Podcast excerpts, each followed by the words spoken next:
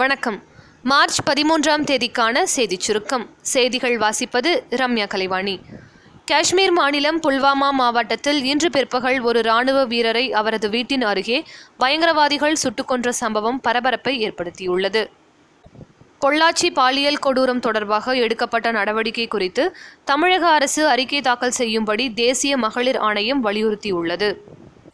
மக்களவைத் தேர்தலில் வாக்குப்பதிவை அதிகரிக்க வாக்காளர்களுக்கு ஊக்கம் கொடுக்கும்படி அரசியல் தலைவர்கள் மற்றும் பிரபலங்களை பிரதமர் திரு நரேந்திர மோடி கேட்டுக்கொண்டுள்ளார் பாராளுமன்ற தேர்தலில் அமிர்தசரஸ் தொகுதியில் திரு மன்மோகன் சிங் போட்டியிட மாட்டார் என பஞ்சாப் முதலமைச்சர் திரு அமரீந்தர் சிங் தெரிவித்துள்ளார் அரசியல் கட்சிகளுக்கு ஆதரவாக செயல்படும் அரசு ஊழியர்களுக்கு சிறை தண்டனை வழங்கப்படும் என புதுவை தேர்தல் அதிகாரி எச்சரிக்கை விடுத்துள்ளார் காஞ்சிபுரம் ஏகாம்பரநாதர் கோவில் பங்குனி உத்திர திருவிழாவிற்கு புராதன சோமாஸ்கந்தர் சிலையை பயன்படுத்த உயர்நீதிமன்றம் உத்தரவிட்டும்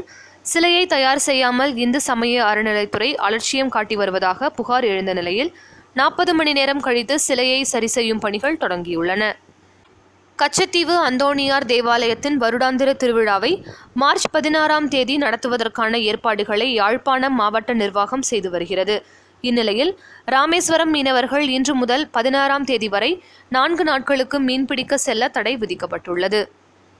பன்னாட்டுச் செய்தி ஸ்வீடனில் வேலைக்கு ஆட்கள் எடுக்கும் கார்ப்பரேட் நிறுவனங்களின் ஹெச்ஆர் பணிக்காக ரோபோ ஒன்று பெண் போன்ற முக அமைப்பில் நவீன முறையில் உருவாக்கப்பட்டுள்ளது